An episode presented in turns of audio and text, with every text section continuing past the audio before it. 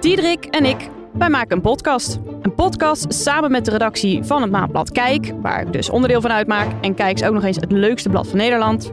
En in die podcast uh, bespreken we de vetste en leukste experimenten uit de wetenschap. Echt in de breedste zin van het woord. Er is namelijk zoveel moois en te geks en liefs te vinden. We interviewen wetenschappers die het werk uitvoeren en echt iedereen zou wel een favoriet experiment moeten hebben. Ja, en in onze wekelijkse podcast is eigenlijk altijd te weinig tijd om alles te bespreken. Ja, en elke keer een week wachten op de volgende, dat, dat bleek gewoon uit onderzoek een marteling voor onze luisteraars. Nou, dat willen we natuurlijk niet. Dus daarom dachten we misschien een klein beetje een fix om de week te overbruggen en daarom dit kortje. We hebben het over zinloze experimenten gehad in de podcast. Uh, ofwel, eigenlijk experimenten waar je gewoon nog niet van weet waar het nuttig voor gaat zijn. En daar is een speciale prijs voor, de Ig Nobelprijs.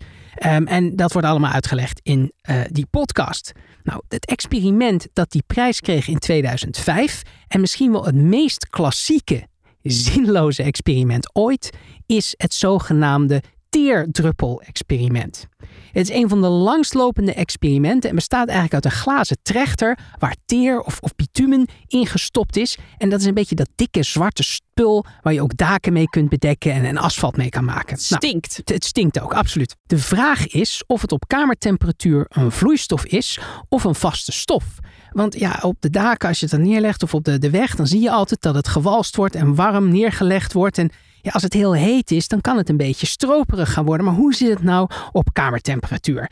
Nou, dan, dan uh, denk je, oké, ja, dat smeekt dan gewoon om een simpel experiment, zou je zeggen. En ja, inderdaad, in 1927 was daar professor Thomas Parnell van de Universiteit van Queensland in Brisbane, Australië. En die ging dat gewoon uitproberen en laten zien dat stoffen die vast zijn, ook soms niet vast zijn, maar gewoon heel erg traag stromende vloeistoffen kunnen zijn. Hoe traag? Heel traag.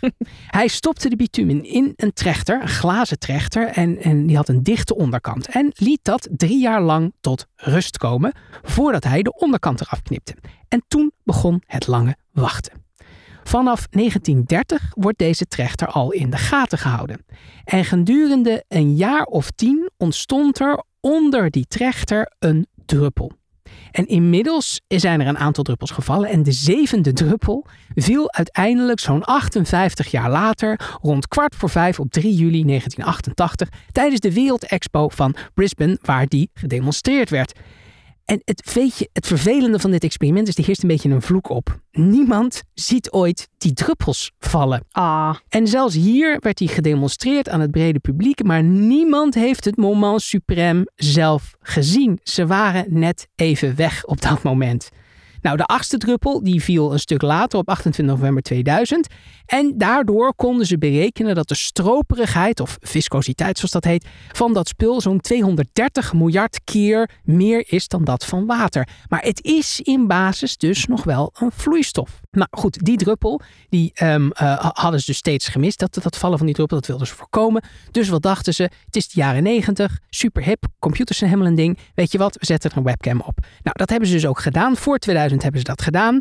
En dat ding zat permanent die druppels in de gaten te houden. Maar wat denk je?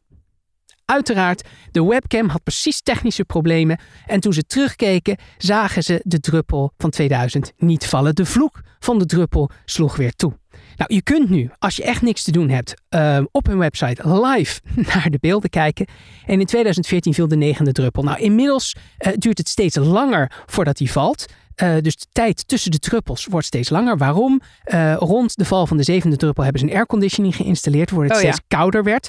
Uh, gemiddeld. En dus eerst staat er ongeveer 100 maanden tussen de val van elke druppel en nu 150 maanden. Dus in 2028, als de, deze podcast er nog is, en daar bent u een beetje, kun, kunnen jullie wat aan doen.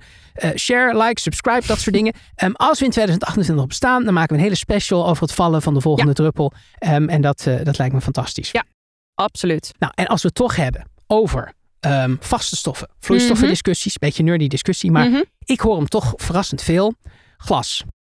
Ja. Wat is dat? Is dat een vloeistof of een vaste stof? Wat Nou, denk je? Toevallig, kijk, ik werk voor de kijk, dus ik weet het antwoord. Ja. Ik weet dat heel veel mensen denken dat het een vloeistof is. En dat, het, dat je dat in glas- en loodramen vaak aan de onderkant wat dikker ziet. En dat mensen denken, oh ja, het, het stroomt naar beneden. Yes. Het is, dat is de meest gehoorde reden waar mensen denken dat het een vloeistof zou zijn. Is een wetenschapsmythe. Ja, het is een wetenschapsmythe, want eh, uiteindelijk um, uh, glas is gewoon een vaste stof. Een zogenaamde amorfe vaste stof. Oftewel, normaal in een vaste stof zitten die deeltjes, uh, de atomen heel erg gerangschikt, lekker naast elkaar, handje aan handje. Maar in een amorfe stof is het een beetje een troep, maar ze zitten wel vlak bij elkaar. En um, heel veel mensen die interessant proberen te doen, waaronder een scheikundeleraar die ik ooit gehad heb, die zeggen van joh, het is eigenlijk een vloeistof. Maar op kamertemperatuur zul jij nooit, maar dan ook nooit, glas gaan zien stromen. Ever. Um, en dat bewijs dat mensen aandragen van die kerkramen die heel erg oud zijn, waarvan je ziet dat het dikker aan de onderkant is dan de bovenkant, ja, dat wordt meer verklaard omdat um, ja, uh, het is helemaal niet zo makkelijk om uh, perfect, glad, egaal, recht stuk glas te maken. Zeker niet een paar eeuwen geleden. Dus stel je voor, je bent een glaszetter uh, uit de 17e eeuw en je hebt een stuk glas waarvan er een dikke kant is en een dunne kant is. Waar plaats je dan die dikke kant, denk je? Onderaan. Onderaan, natuurlijk. Als je gaat uitrekenen hoe lang het zou moeten duren voordat dat glas daadwerkelijk gestroomd is op kamertemperatuur, zoals je in kerkramen ziet, dan moet je niet een paar eeuwen wachten, dan moet je niet een paar tienduizend jaren wachten, maar dan moet je denken aan de orde grootte van de leeftijd van het universum. Miljarden en miljarden jaren heb je misschien een kans dat het een klein beetje dikker geworden is aan de onderkant. Maar glas zien bewegen en stromen, dat ga je nooit zien. Het is een amorfe vaste stof die onder de zogenaamde glastransitietemperatuur zit. Nou, een beetje uh, nerdy, maar ja, maakt niet uit. Het is toch een podcast. Zijn wij. Weet je, zijn we. Uh, als je van gesmolten uh, afkoelt en dan van vloeibaar dus naar vast gaat, dan is, er een, is het eigenlijk een supergekoelde vloeistof, dat glas. En als je dan verder koelt, dan kom je uit bij de glastransitietemperatuur. Ja, en dan bewegen de atomen gewoon zo langzaam dat ze eigenlijk gewoon praktisch stilstaan en nooit meer zullen stromen. Ze hebben er gewoon geen goesting meer in. Het is een kristal, het is klaar. Uh, dat is niet een kristal, het is een willekeurige rommel van een stapel atomen. Amorfe vaste stof, maar, en dat is belangrijk, het, het is... is wel een vaste stof. Ik heb wel een beetje het idee dat dit onderwerp jou hoog zit. Het zit me heel hoog. Maar ik ben ooit eens getraind als, als vaste stoffysicus. Dus dat zit letterlijk okay, okay. een beetje in de ja. naam van de, van de studie, denk ja. ik. Ja. Maar het is nu uh, kristalhelder. Goed werk. Goed werk. Ja. Glas is een amorfe, vaste stof. Absoluut.